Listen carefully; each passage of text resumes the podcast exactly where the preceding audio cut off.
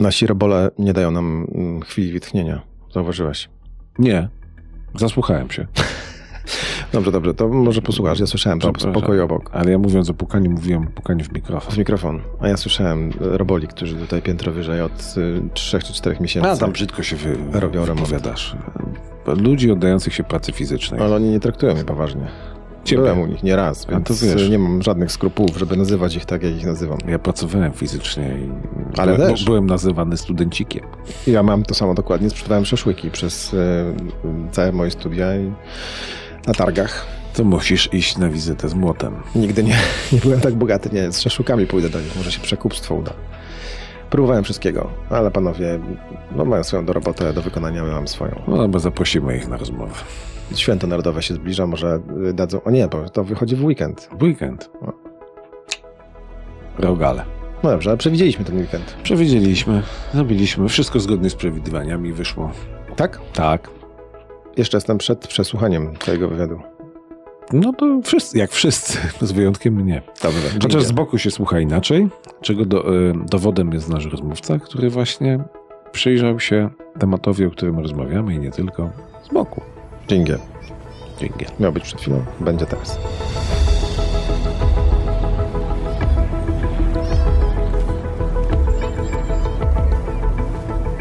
Nagranie i produkcja podcastu szumstudio.pl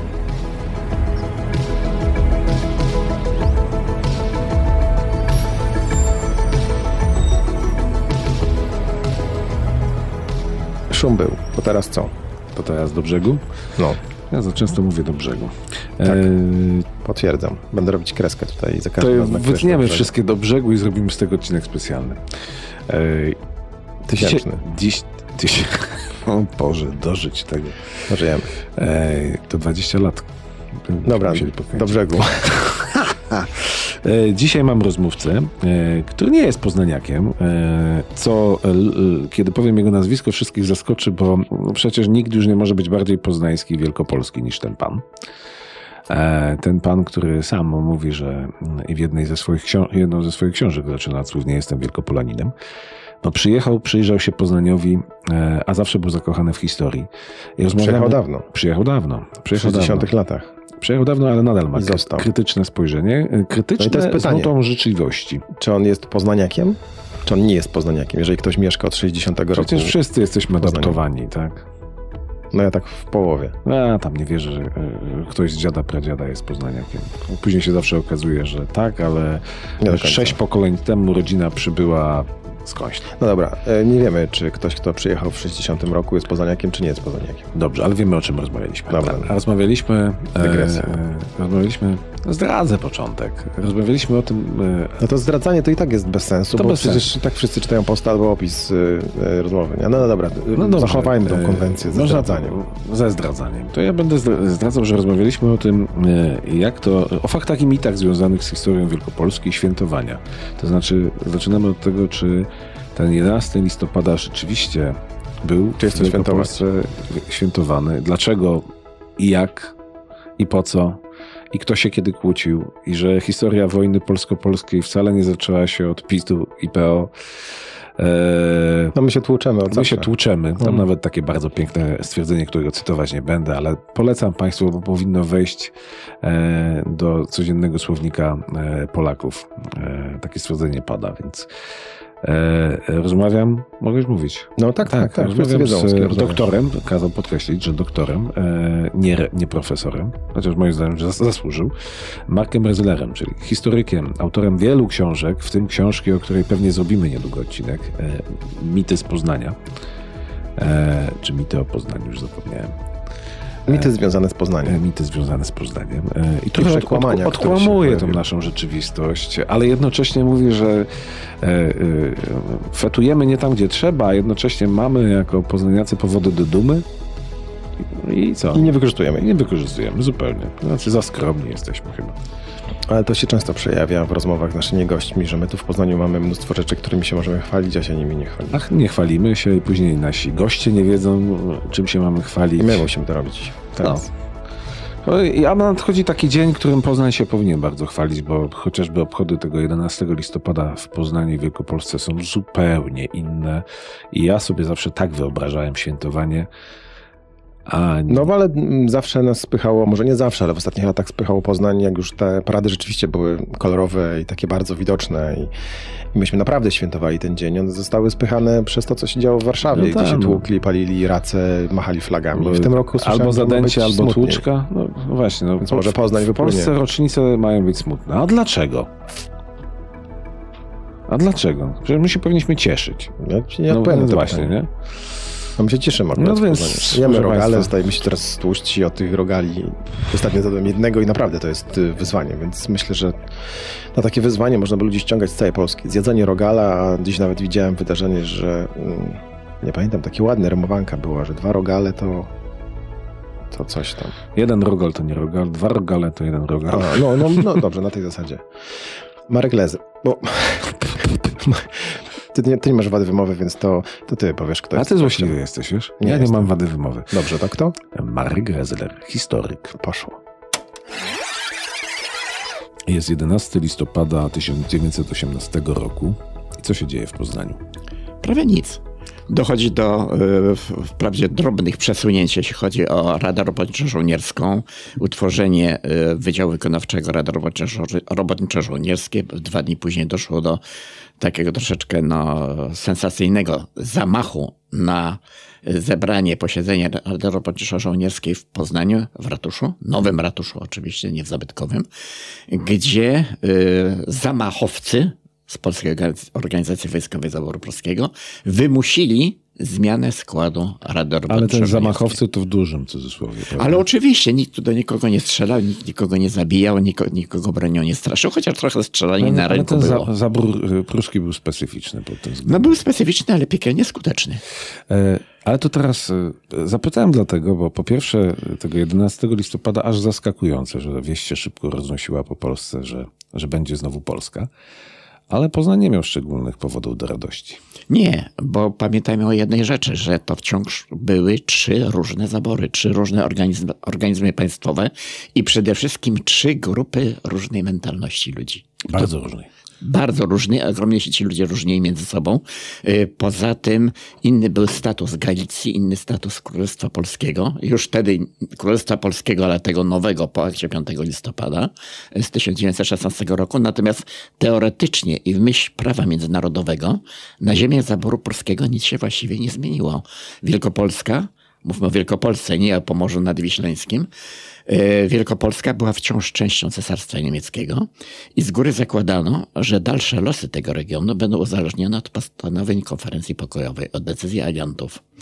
I teraz od zachowania mieszkańców zaboru polskiego, no powiedzmy, uściślimy, no, Wielkopolski, zależało, jaki będzie status regionu w trakcie podpisywania traktatu pokojowego w Paryżu. Jak my się, od tego, jak my się zachowamy, będzie zależało nasze położenie. Natomiast e, Warszawa, która już od paru tygodni tworzyła swoje struktury państwowe, miała ogromny wpływ na to, co się dzieje w Wielkopolsce, ale nie wolno było tych wpływów ujawniać. Czyli to nieprawda, że Piłsudski sobie odpuścił Wielkopolskę. Nie, absolutnie nie. Bo przez lata taki schemat był powielany, że w Wielkopolsce się Piłsudskiego nie lubiło, bo, bo, bo nie chciał, czy nie chciał walczyć o Wielkopolsce, e, Wielkopolską Nieprawda. Polski. Proszę pana, nie Czyli jak było? Jak było? E, Jeśli chodzi o Piłsudskiego, to był człowiek kresów. No wiadomo, z pochodzenia spod Wilna, z, tamtych, tymi, z tamtymi stronami szczególnie był silnie związany.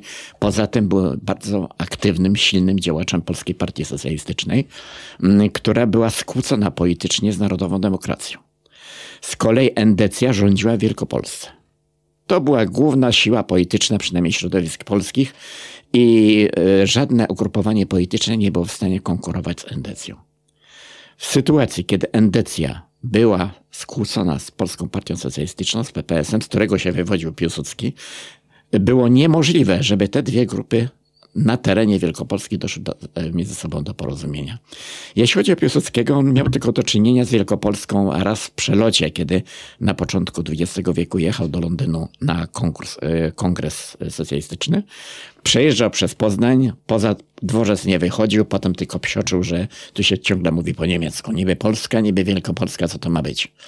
I właściwie aż do 1919 roku on z Wielkopolską nie miał nic wspólnego, ale miał kontakt polityczny przez swoich wysłanników, wysłanników także z Wielkopolski, między innymi z rodzin ziemiańskich, które go regularnie informowały o tym, mm, co się dzieje w zaborze pruskim, chociażby rodzina Hulewiczów z Kościanek, znana wszystkim, mm. którzy mają kontakt z kulturą, sztuką, literaturą. Y, Piłsudski wiedział o tym, co się dzieje w Wielkopolsce, ale był świadomy jednej rzeczy, że nie wolno ingerować jednoznacznie. Czyli e, nie, nie mogła wolna Polska powiedzieć, chcemy dostać Wielkopolskę. Nie, w żadnym wypadku, bo nastąpiłoby gwałtowne pogorszenie położenia sprawy polskiej na konferencji pokojowej w Paryżu. A Wielkopolanie to wiedzieli już? Czy to było e, takie... Działacze wielkopolscy sobie z tego zdawali sprawę, ale pod warunkiem, którzy to byli działacze, bo jeżeli byli w miarę neutralni polityczni, to nie ma problemu. Natomiast jeżeli byli silnie związani e, z endecją, no to wiadomo, jak się do sprawy ustawia. I ciekawe, że komisarz... Czyli byli niedoinformowani. Niedoinformowani, a może czasami nie chcieli być doinformowani. W każdym razie komisarz Naczelny Rady Ludowej e, z góry zakładał, że wszelkie działania zbrojne na terenie zaboru, przynajmniej do pewnego czasu, muszą zakończyć się niepowodzeniem. No bo wiadomo, no jest pewna różnica siły, jakby nie patrzeć. Natomiast yy, zakładano z góry, że prędzej czy później Wielkopolska będzie w składzie odrodzonego państwa polskiego. Tylko musi to sobie wywalczyć. Yy, albo wywalczyć, albo odpowiednio wykorzystać koniunkturę międzynarodową w tym kierunku. Nie wolno było zerwać kontaktu z Warszawą. Skoro, to ma, skoro Warszawa ma być stolicą odrodzonego państwa, to jest oczywiste i naturalne, nie wolno tego kontaktu zrywać. Problem tylko, jaki będzie charakter tych kontaktów.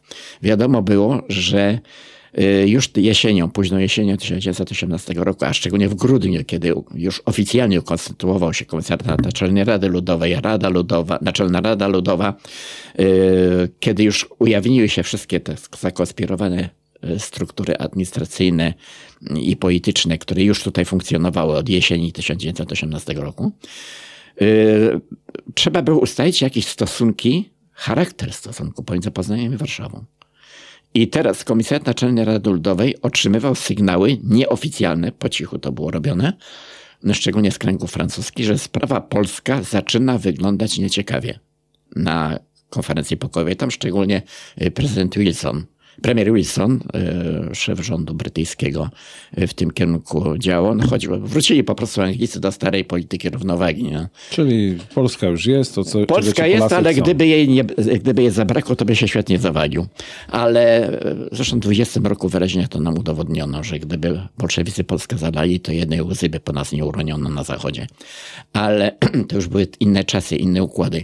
W każdym bądź razie zakładano, że był oczywiście sygnał z Paryża, słuchajcie, zaakcentujcie y, swoją obecność, chodziło tu o Wielkopolskę, o tę część zaboru pruskiego, pokażcie jednoznacznie, po której stronie chcecie być.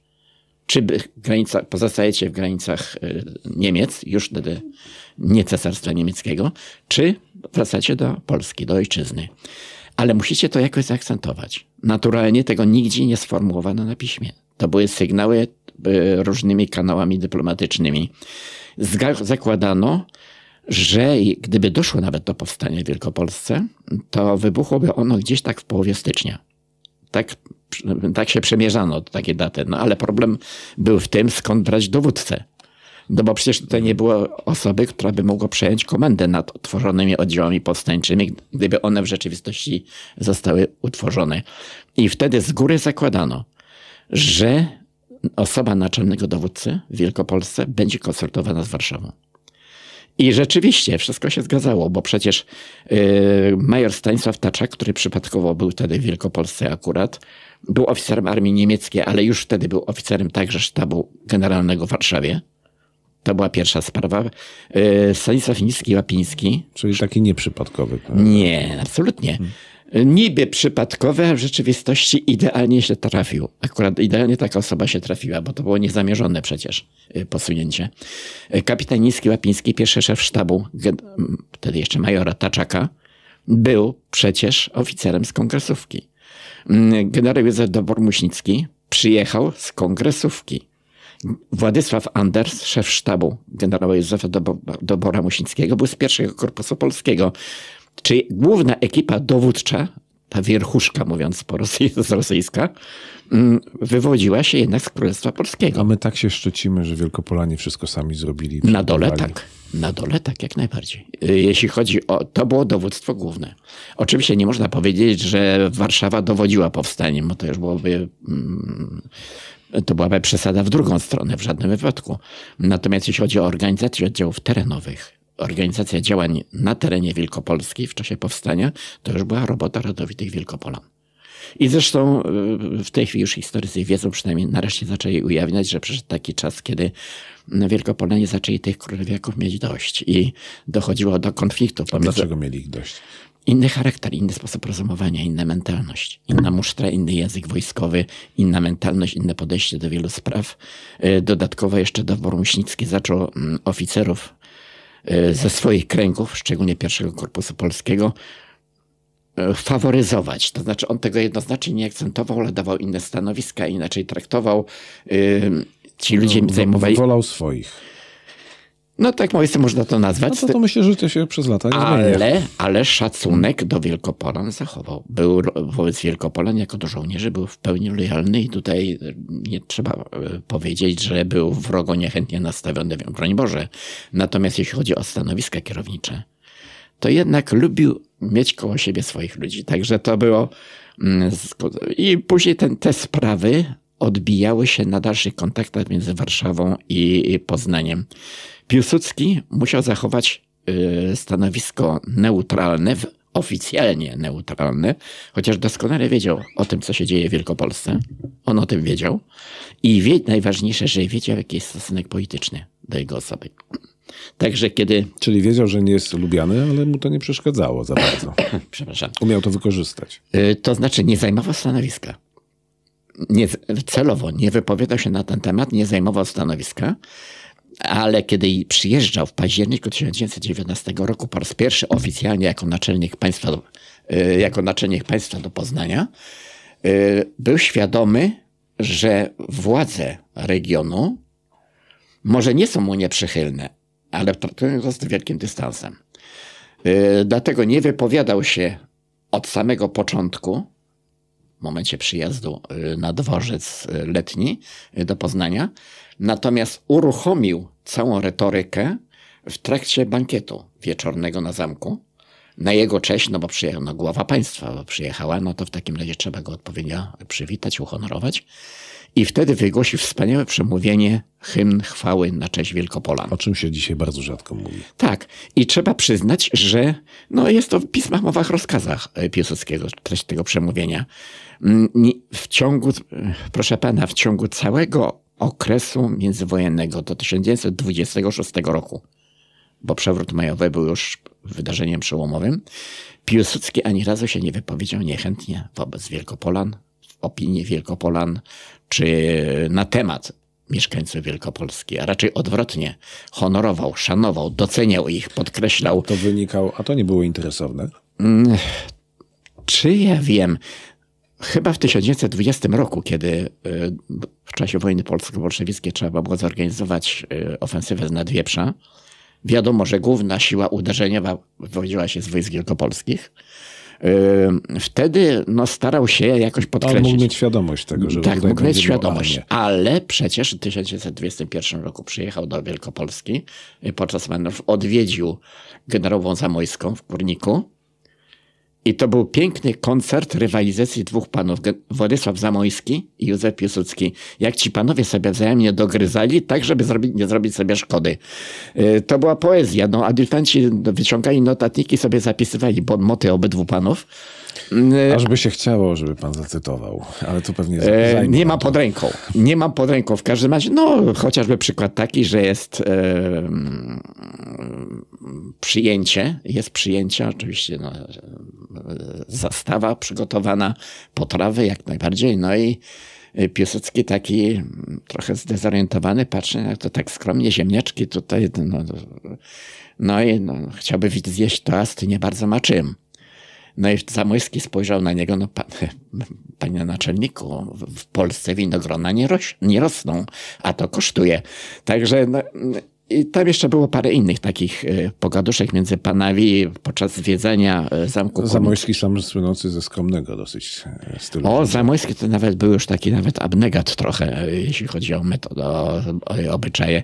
To może wynika z pewnych jego predyspozycji psychicznych, ale to już dajmy spokój. Faktem jest, że w trakcie zwiedzania Zamku Kurnickiego Piłsudski zwraca uwagę na niektóre szczegóły wystroju, między innymi na salę herbową słynną, ze strobno tam, że tych herbów nie ma, tamtych nie ma. No i teraz była okazja na, do tego, żeby obydwaj panowie sobie między sobą na ten temat porozmawiali. Podobno to, była, to było coś niesamowitego, coś pięknego. Obydwaj panowie sobie docinali z pełnym szacunkiem, z pełnym układem wzajemnie, ale jednocześnie było wiadomo, o co tu chodzi, co tu się dzieje naprawdę. E, chodziło tutaj po prostu, była okazja spotkania przy okazji zwracania Orderu Odrodzenia Polski e, generałowej Zamojskiej, sędziwej pani, która była, która była bardzo zasłużona dla sprawy polskiej, ducha polskiego w zaborze i to trzeba było e, zrozumieć. Ogólnie... Ale panowie powalczyli politycznie? Nie, nie było okazji, bo Zamojski się nie angażował w jakieś polityczne bijatyki. W związku z tym to była taka rozmowa trochę prywatna. I ogólnie dzisiaj można przyjąć, że tu nie chodzi o to, że Piłsudski nie chciał Wielkopolski, był wrogi Wielkopolsce. Tylko rządząca w Wielkopolsce endecja nie życzyła sobie jego władzy w, w regionie. To można I... tak podsumować, trochę patrząc z dzisiejszej perspektywy, że proszę bardzo, tu patrioci, tu patrioci, ale wszystko ich różniło. E, zgadza się, proszę pana. I właśnie to jestem bardzo zdziwiony, bo y, kiedy parę lat temu była rocznica e, odzyskania niepodległości, i y, oczywiście okazało się bardzo dużo różnych publikacji na ten temat, między innymi na temat osoby Piłsudskiego. Mm, wszystkie te książki mam. Mam w domu pięć książek na temat marszałka, które się ukazały wtedy w Wielkopolsce i miałem nieprzeciętny ubaw, nieprzeciętną uciechę, bo wszyscy ci ludzie już niestety przeszli do wieczności. Żaden z nich nie może się bronić, nie może atakować, a Piłsudczycy z endekami tłuką się w dalszym ciągu. E, siła antagonizmu przetrwała. Chociaż chyba Wielkopolska już nie jest tak endecka jak wtedy. To znaczy w tej chwili już nie. W tej chwili już nie, ale jestem historykiem, muszę patrzeć z perspektywy czasu, bo przecież byłem wychowywany w duchu e, no, romantycznym który w tej chwili doprowadza mnie do nerwowej gorączki, jak słyszę o tym, o romantycznym wychowaniu, o romantycznym podejściu i tak dalej. Byłem wychowany w duchu kultu Józefa Piłsudskiego. Sam w domu mam trzy statuetki marszałka. Ale w miarę upływu czasu ja po prostu wiem już za dużo na temat i ludzi, którzy wtedy żyli, na temat osoby Piłsudskiego, ale jednak mm, trzeba tonować niektóre sprawy trzeba tonować niektóre sprawy, trzeba patrzeć na te, na te sprawy e, z pewnym dystansem. I trzeba przyznać, że Piłsudski był lojalny wobec Wielkopola. To do 1926 roku, do przewrotu majowego, gdzie Wielkopolanie jednoznacznie opowiedzieli się po stronie rządu, e, problemu z tym nie było, ale już rok 1929, powszechna wystawa krajowa, e, do Poznania przyjechała rodzina marszałka z adiutantem. On sam się nie pojawił tutaj. I chyba nie wiadomo, jak byłby tu przywitany. 26 rok zmienił wszystko. Tak, 26, no i nastąpiła jednak mimo wszystko zmiana ustroju poniekąd w kraju. Od 1930 roku to już, no, no to już niestety było przejście w kierunku e, autorytaryzmu. No i to już Wielkopolanom kompletnie nie pasowało. Od tego momentu e, rozbrat już był całkowity. Ale ze strony Piłsudskiego nie było Przynajmniej ja nie znam ani jednej wypowiedzi wrogiej Wielkopolanom. Jeżeli to jest odwróć, e, ciągły atak, akcja z zewnątrz, ze strony Wielkopolski, ale znowu powtarzam, jako historyk uważam, że trzeba zachować pewne proporcje i realia czasu i miejsca. Że jest Związek Oficerów Rezerwy imienia marszałka Józefa Piłsudskiego w Poznaniu. Dobrze? Niech będzie. E, jest ulica Józefa Piłsudskiego. Okej. Okay. Jest tablica poświęcona e, Piłsudskiemu na wieży Zamku Cesarskiego przy Świętym Marcinie, w pobliżu miejsca, gdzie marszałek w październiku 19 roku przyjmował defiladę wojsk wielkopolskich. Wszystko jest w porządku. Ale pojawiła się koncepcja wybudowania w Poznaniu pomnika Józefowi Piłsudskiemu. I jest, uważam, że niezależnie od tego, co przed chwilą powiedziałem, jeżeli mamy trzymać się realiów historycznych i rzeczywistości, pierwszy powinien w Poznaniu stanąć pomnik jednak Romana Dmowskiego. Bo on był ideologiem rządzącej tutaj endecji, on był tutaj za, robił za półboga prawie, mm, był fetowany, był szatowany, przez pewien czas zresztą to w Wielkopolsce mieszkał. Yy, Piłsudski od razu był jednoznacznie odcięty jako ten przeciwnik, jako ten wróg. Tylko wiemy, jak to jest. Dzisiaj no. się stawia pomniki nie tylko za historię, ale za też dzisiejsze Tak, ale w świetle, poglądy. ale zgadza się, ale w świetle tego, co było wtedy, jeżeli mamy uczciwie to wszystko przedstawiać, no to przecież tak, Padrewskiego, człowieka, który stał na pograniczu, był neutralny. Ale którego fetowano w Poznaniu. Fetowano i zresztą zasłużenie, jak najbardziej. Ma dwa pomniki w Poznaniu. I tablicę, i ulicę, i tak dalej, i tak dalej. Domowski ma tablicę przy bramie domu, w którym mieszkał, przy Alejach Marcinkowskiego, jak tu mieszkał, był w tym czasie. Piłsudski też ma tablicę, ale już uważałbym z postawieniem, postawieniem y, pomnika Piłsudskiego w Poznaniu. To można tak powiedzieć. To nie to miejsce. To można tak powiedzieć, że o ile architektem albo no może architektem to za dużo powiedziane, ale jednym z głównych architektów e, polskiej wolności był Józef Piłsudski, to dla Wielkopolski był nim Dmowski? Tak. Robi się, e, robi się z niego lokalnego bohatera, zrobiony już e, zresztą w okresie międzywojennym. I zresztą do dzisiaj to nie jest wszystko takie jedno. Proszę pana, w roku 1918, 19, 20 nic w polskiej polityce nie było prosto jasne i jednoznaczne. No tak, tak jak mówiliśmy, mieliśmy e, trzy zabory, trzy, trzy różne mentalności. Niby jeden naród, ale to prawie trzy różne się zdążyły No i różne warunki ekonomiczne, gospodarcze były. To, to, wra to, wracamy do tego zaboru pruskiego, który był taki inny od pozostałych, bo tutaj nikogo na Sybir nie wywożono.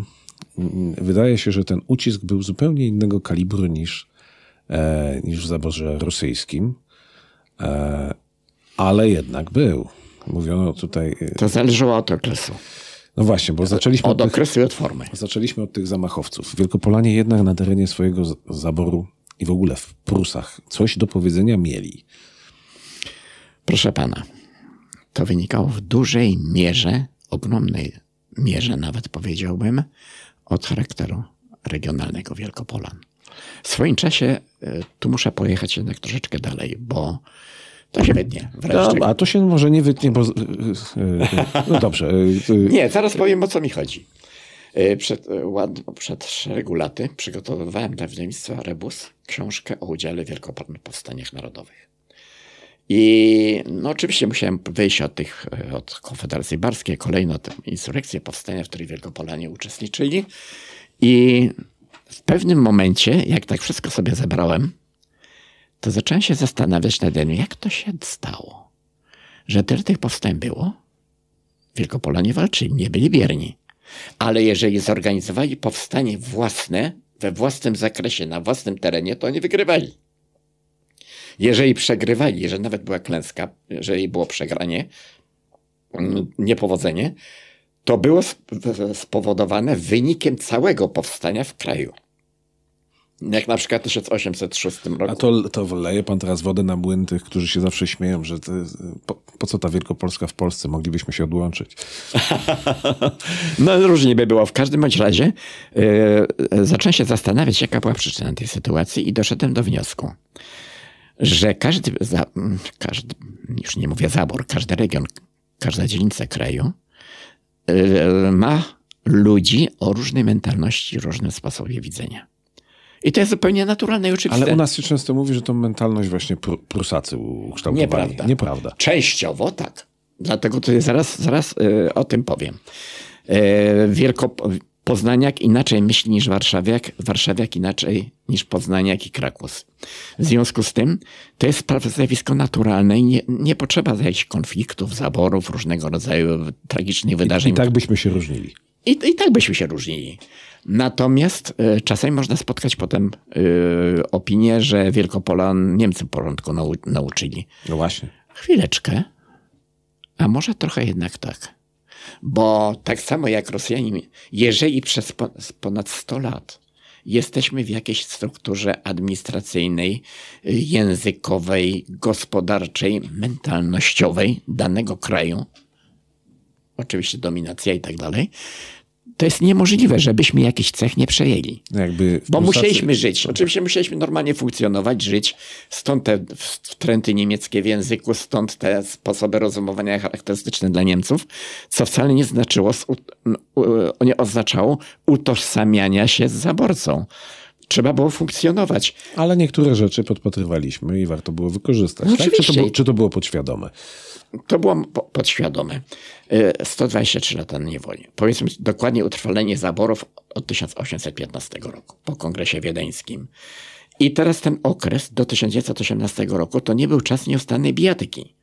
Trzeba było jakoś żyć z sąsiadem. Nie można było walczyć dlatego, że jeden się nazywa Szulce, drugi Kowalski. To Szulca czasami pożyczył sól albo coś. Ale oczywiście, no przecież y, kierownikiem y, produkcji w zakładach Hipolita Cegielskiego był rodowity Niemiec i nikt nie miał z Niemców do niego o to pretensji.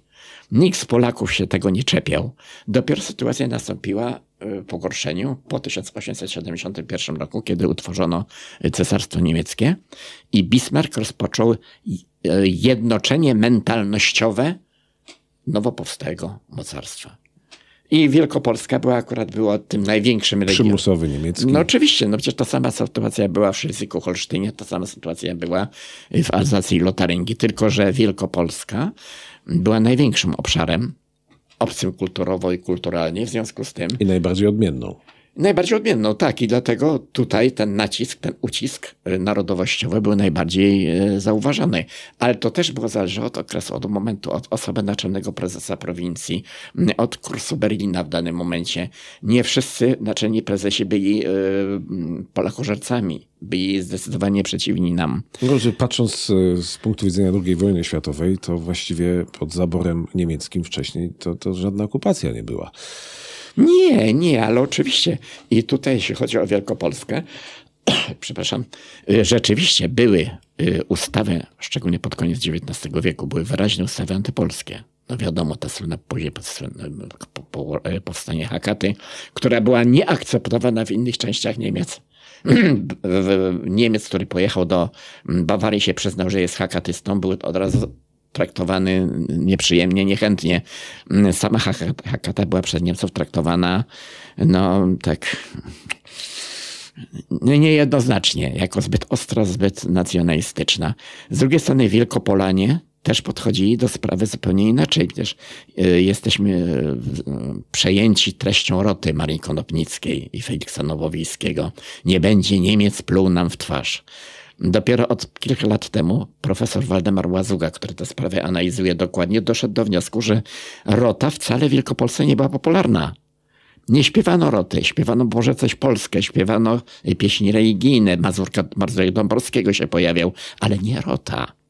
Bo przeciętny Wielkopolanin czytał, że nie będzie Niemiec pluł nam w twarz. Chwileczkę, no co, ale nie pluje. My z nim wojujemy, owszem, nie zupełnie we wszystkim się zgadzamy, ale bez przesady. Nie było nienawiści do Niemców. to ona, ona znaczy- się zrodziła po 1939 Była rywalizacja, była to czasami ostra, była, była ostra reakcja w przypadku ostrych również działań Berlina. No to wtedy tak. Kwestia, mm, kwestia chociażby strajków dzie- dzieci wrzesińskich. Przecież dzieci wrzesińskie to potem przyszli powstańcy wielkopolscy, także była ciągłość, była ciągłość wychowania, ciągłość kulturalna i kulturowa tego e, działania. Ale y, reakcje te zachowania, to akcja równa się reakcja. Postanowienia niemieckie i nasza reakcja mm, nie, nie łączyły się z nienawiścią na tle narodowościowym. To była wrogość od strony politycznej. Dążność do odzyskania niepodległości.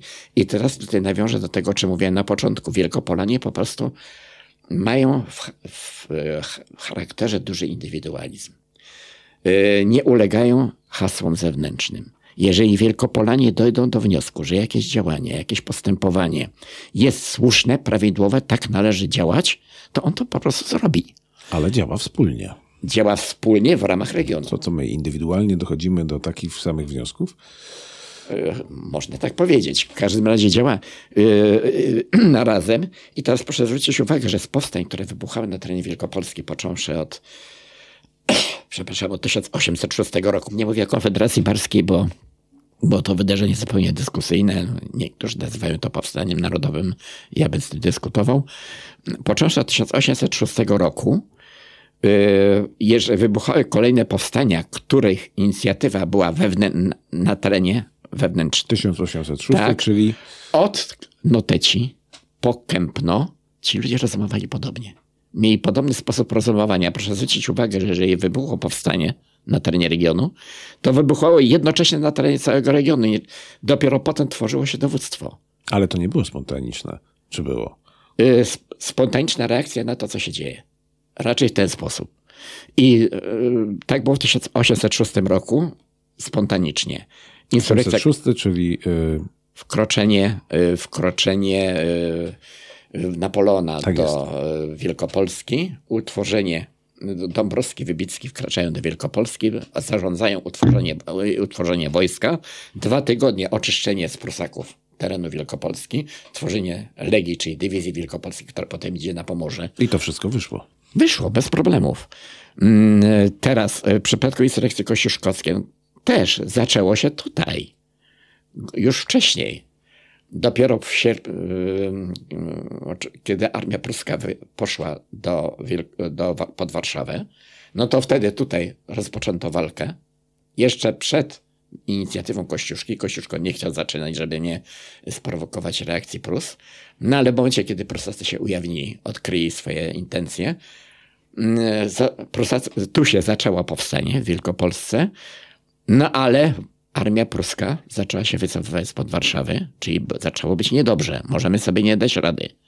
I wtedy Kościuszko skierował do Wielkopolski korpus generała Jana Henryka Dąbalskiego, który wsparł lokalnych powstańców. Poszło im bardzo dobrze. Mm, Przez Gniezno zajęli Bydgoszcz, przymierzali się do marszu na Toruń. No, Kościuszko przegrał pod Maciejowicami, wszystko się skończyło. Dąbrowski tą samą trasą przez koło wrócił do centrum Wielkopolski, ale w Wielkopolsce walka z Prusakami trwała do grudnia 19- 1794 roku. Jedynym ty, jedyne powstania, które się tu nie udały kompletnie, bo były inspirowane z zewnątrz. 1846 próba powstańcza, zresztą fatalnie przygotowana i zrealizowana. No i Wiosna Ludów. Wydarzenia Wiosny Ludów w Wielkopolsce, które były inspirowane przez Komitet Narodowo-Polski z zewnątrz, przez Ale i tak bardzo dobrze Polakom na polu bo walki szło. Trzeba oddać. Zależy kiedy, bo walka to to jest y, koniec kwietnia, y, koniec kwietnia, początek maja 1900 1888, y, 1848 roku. I były starcia, były walki. Początkowo no, książ Miłosław Sokołowo, Mirosławski tworzył różne oddziały, szedł, wiedząc, że szansa jest mizerna. To teraz jeszcze jedno. Bo trochę się poruszamy wokół mitu. Jest taki mit e, obalany już wielokrotnie, że powstanie wielkopolskie było jedynym zwycięskim. No nie było jedynym. Absolutnie nie.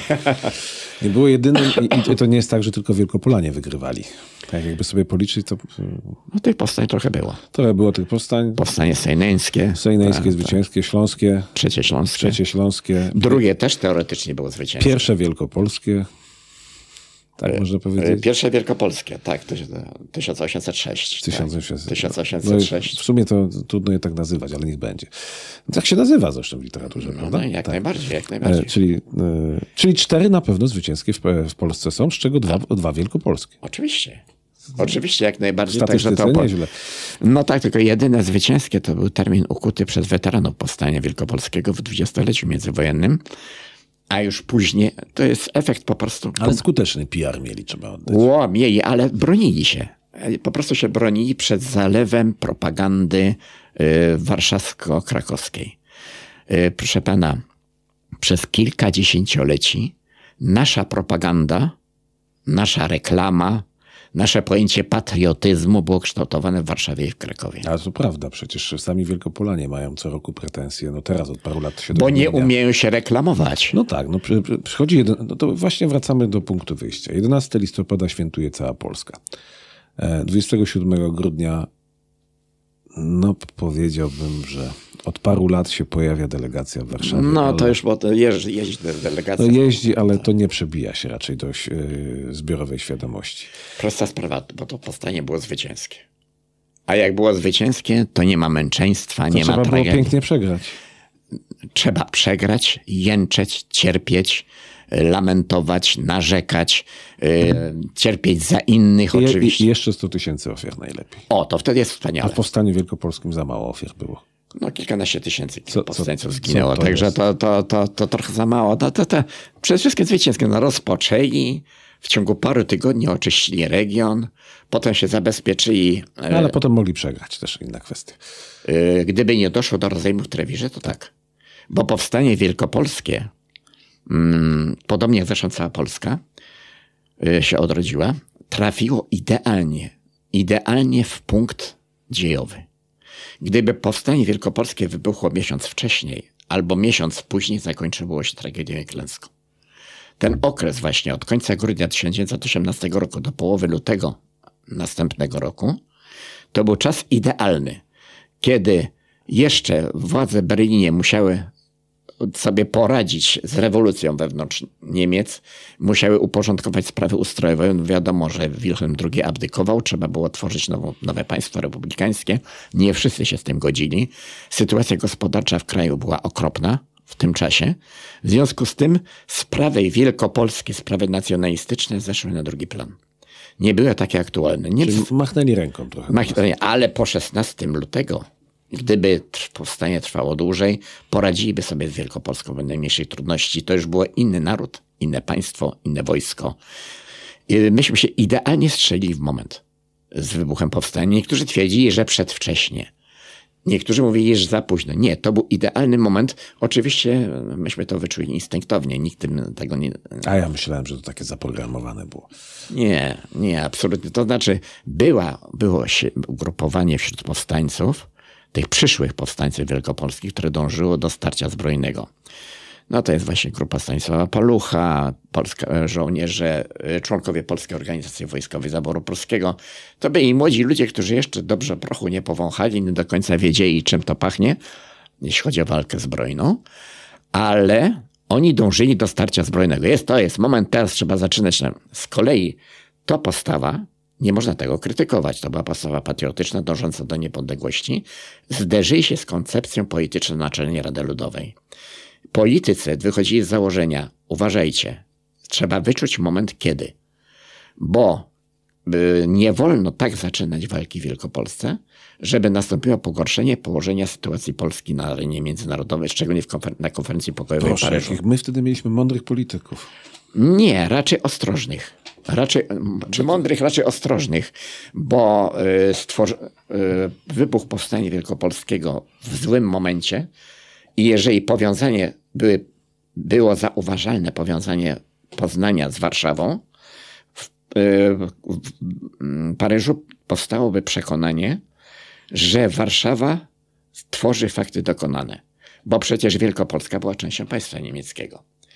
Warszawa i tak swoje robiła. I Ale tak, Francuzi nie mieli takiego przekonania w takim razie. Mm, To znaczy Francuzi nie. Tutaj było raczej niebezpieczeństwo ze strony Wielkiej Brytanii, która zaczęła wracać do koncepcji równowagi, żeby Niemców za bardzo nie uszkodzić, żeby Francja nie za bardzo poszła w górę.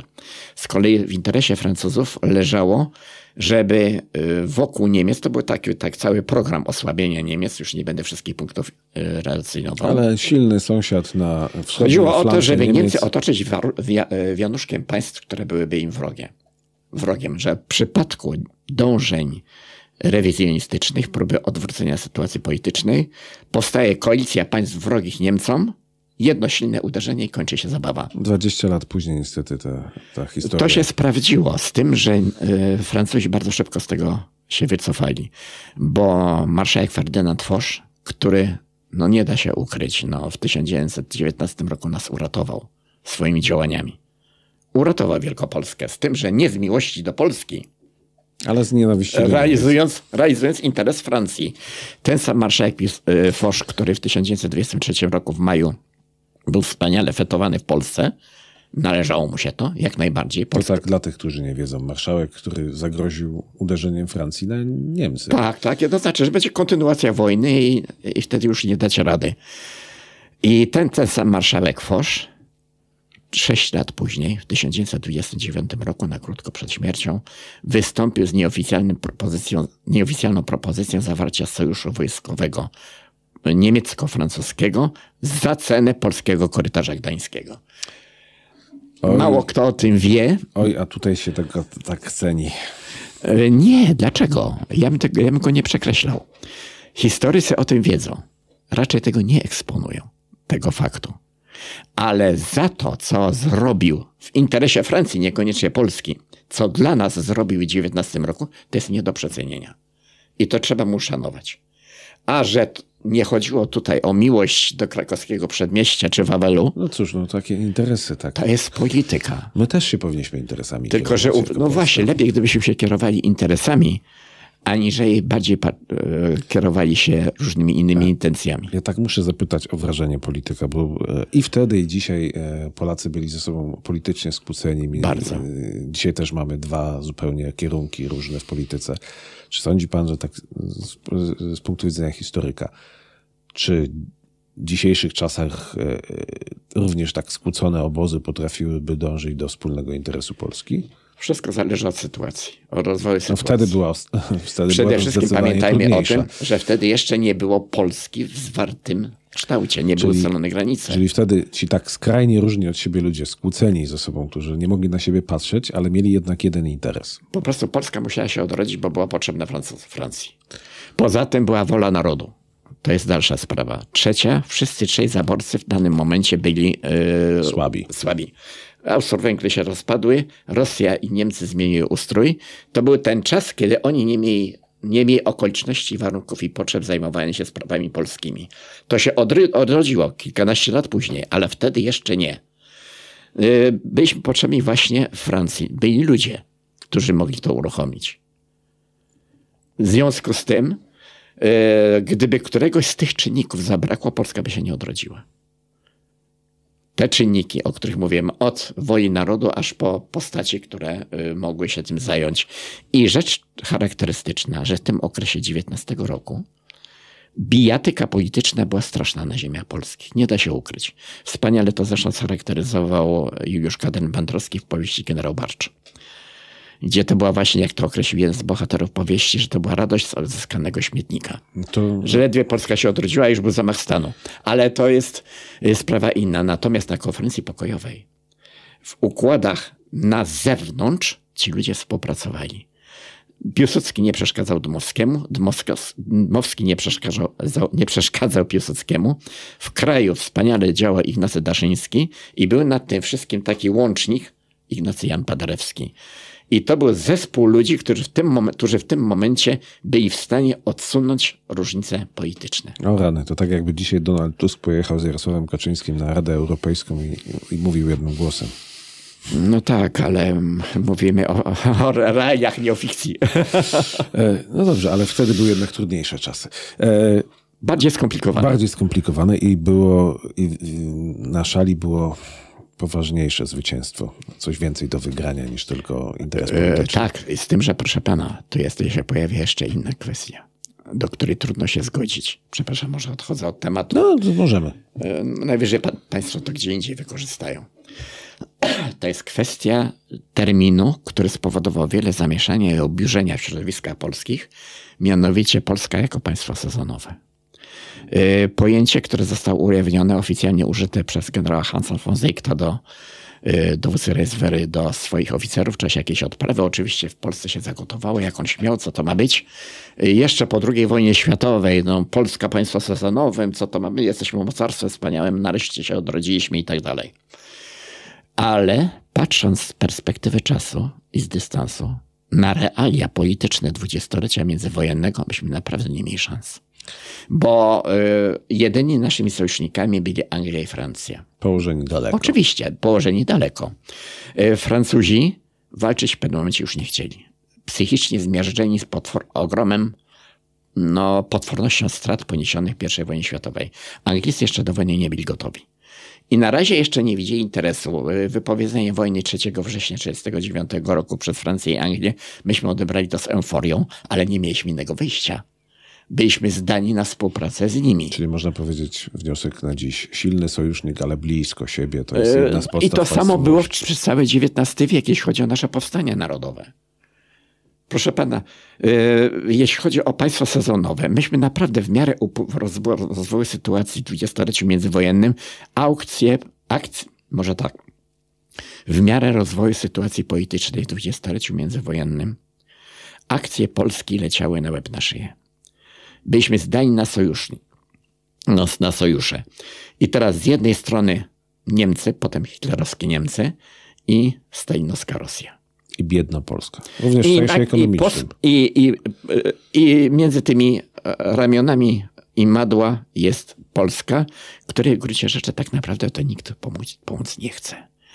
I e, oczywiście my byliśmy przekonani, że jesteśmy wspaniali, mocarstwo i tak dalej, ale realia była fatalna. Te 20 lat to był taki na, optymalny termin. Mało kto o tym wie, napisał o tym Józef Feldman w książce Bismarcka Polska, że taką sytuację kilkadziesiąt lat wcześniej przewidział Otto von Bismarck.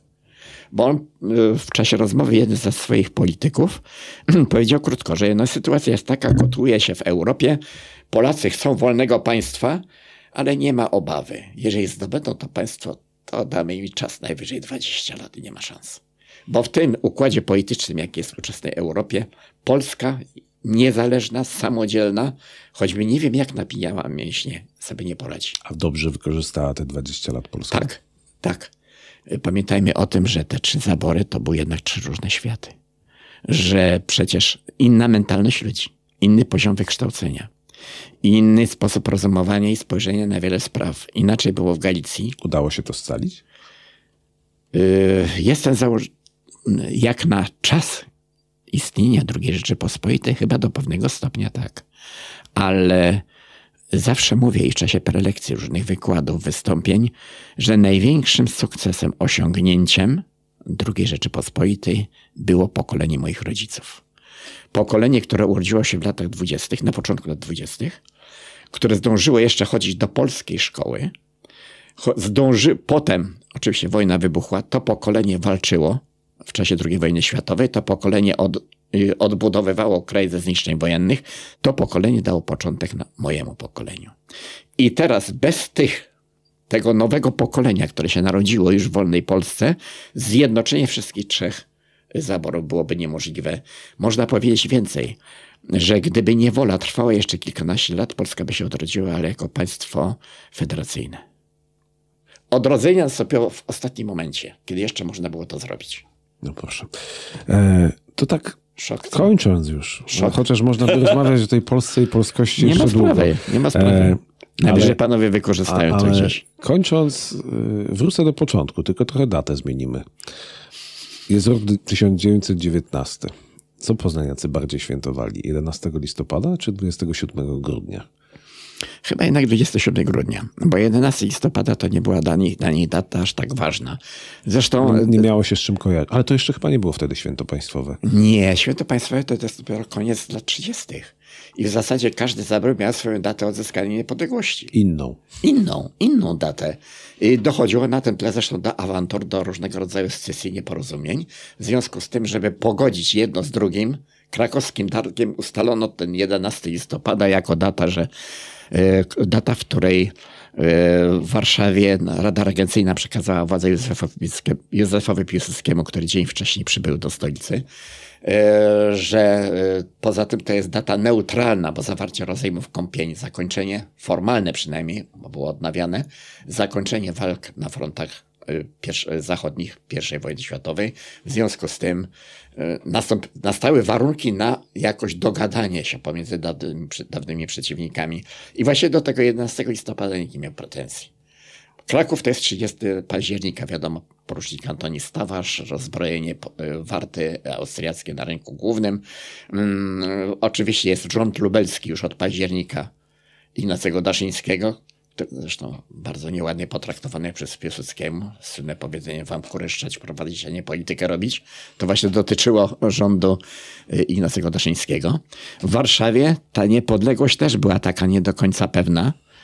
No, no 16 rok, y, utworzenie Królestwa Polskiego, wielka feta, wielka uroczystość, wiadomo o co naprawdę chodziło, nic z tego, z tej polnicze Wehrmacht nie wyszło y, ostatecznie. Mm, w zaborze pruskim czekano, obserwowano rozwój sytuacji, ale jednocześnie na dole się kotłowało. Powstawały komitety obywatelskie, przygotowywano y, nieformalne przejęcie władzy administracyjnej. No i potem grudzień, 3-5 grudnia 18 roku, Polski Sejm Dzielnicowy i nagle to wszystko zostaje ujawnione, odkryte. Także każdy zabór miał inną drogę, inną metodę działania. I żeby to trzy organizmy jakby ze sobą pogodzić, ustalono 11 listopada jako dzień odzyskania niepodległości. Chociaż dla Polski, jako dla Polski, nic takiego przełomowego się wtedy nie stało. To może smaczniejszym e, akcentem skończymy. A jedzono wtedy rogale w Poznaniu?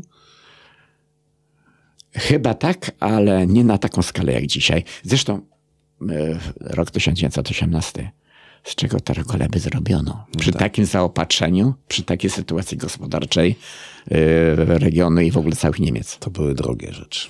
Nadal są. Yy, no, drogie rzeczy, ale w tym, tym jednym dniu można. Można wrzucić w krzyże. To może chociaż gęsinę wtedy jedzono. Może, nie wiem. Może nam się dzisiaj wydaje, że pewne tradycje są tradycjami. No z tą gęsiną to trzeba się od I wojny światowej to trzeba było uważać, bo tam każda, każde zwierzę, każdy element, jeżeli tak brzydko można powiedzieć, e, mm, inwentarza były zarejestrowane, zapisane i tam nie było I mowy o... złota. Tak, tak. No przecież Wielkopolska szantażowała nie, e, Prusy, bo kiedy mm, zorientowano się po traktacie wiedeńskim, że prędzej czy później członkowie y, tego przymierza, które wtedy zawarto, niby świętego przymierza, no skoczą sobie do gardła. To było nieuniknione. Zaczęły powstawać pas, pasy twierdz. Oficjalnie tu uzasadniano, że no, to przeciwko polskim knowaniom niepodległościowym i tak dalej. Ale w rzeczywistości już przygotowywano się każdy zabór i Galicja, i, yy, czy zabór austriacki, i bo Galicja to właściwie to jest 1867 rok tak naprawdę. Y, autonomia galicyjska, Królestwo Polskie i zabór pruski. Mm, każdy z nich inaczej do tych spraw podchodził, inaczej to traktował, no ale potem jak to zjednoczyć, jak to połączyć.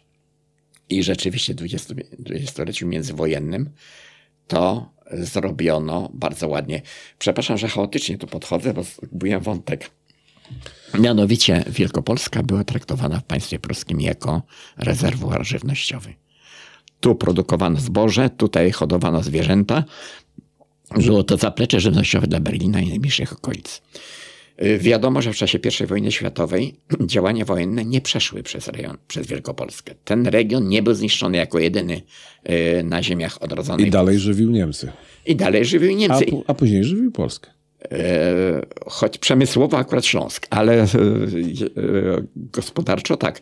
Gospodarczo, jeśli chodzi o okres międzywojenny, nie byłem tego przekonany, bo wielkopolska gospodarka, nowoczesna, wspaniała, była jednocześnie bardzo kosztowna, bo to były inne ziemie, inne grunty.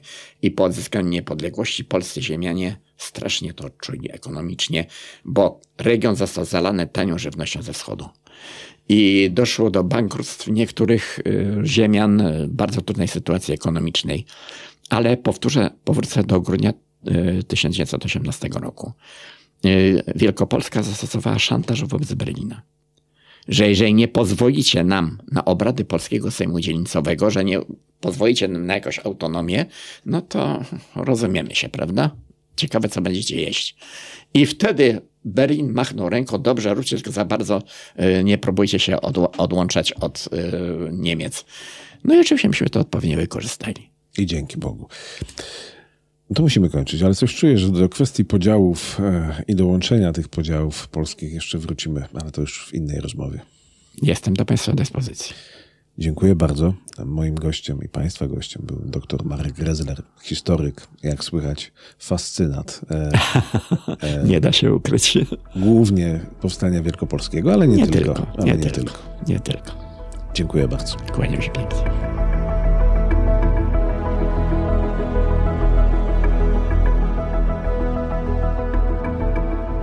55 odcinek. Nie mówiliśmy o 55 czymś odcinek. dzisiaj. Nie mówiliśmy o dwóch rzeczach. O dwóch rzeczach. To ja zacznę od, od pierwszej. Proszę nie, bardzo. Nie zrobiliśmy e, pięknych oczu zranionego Cocker Spaniela, mówiąc prosimy. Nie, to- to zróbmy tak, nie będziemy prosić. Nie będziemy prosić. Nie, nie, nie. Mówimy Na- po prostu, słuchajcie, my robimy ten podcast i fajnie by było, gdybyście się, jak już go słuchacie, dorzucili do tego, żeby on mógł powstawać. Tak jest. Zapraszamy e, Wszystko. Państwa do wizyty na Patronajcie. Tak, o. Na e, naszym Facebooku już sobie wisi link do odpowiedniego. Na stronie www też są Na informacje, na pewno nas znajdziecie, jak chcecie. Yy, róbcie ten podcast po prostu z nami. Zapraszamy, e, a my Wam oferujemy To wszystko, co do tej pory i, I to więcej. wszystko, co, I co będzie. i drugą rzeczą, którą, o której żeśmy nie powiedzieli, jest to, że ty się nazywasz. e, Leszek Waligura. Ja się nazywam Michał Czajka.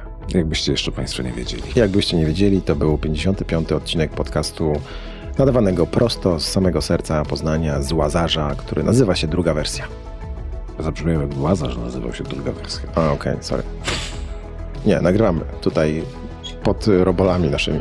O i Na no naprawdę nie mówią o nich tak źle. Dopóki skończą, będę mówił o nich. Dobra, to życzymy im, żeby Tak robota szła gładko i szyb, wkrótce się skończyła. I sami sobie też tego życzymy. Do usłyszenia w poniedziałek. Do usłyszenia.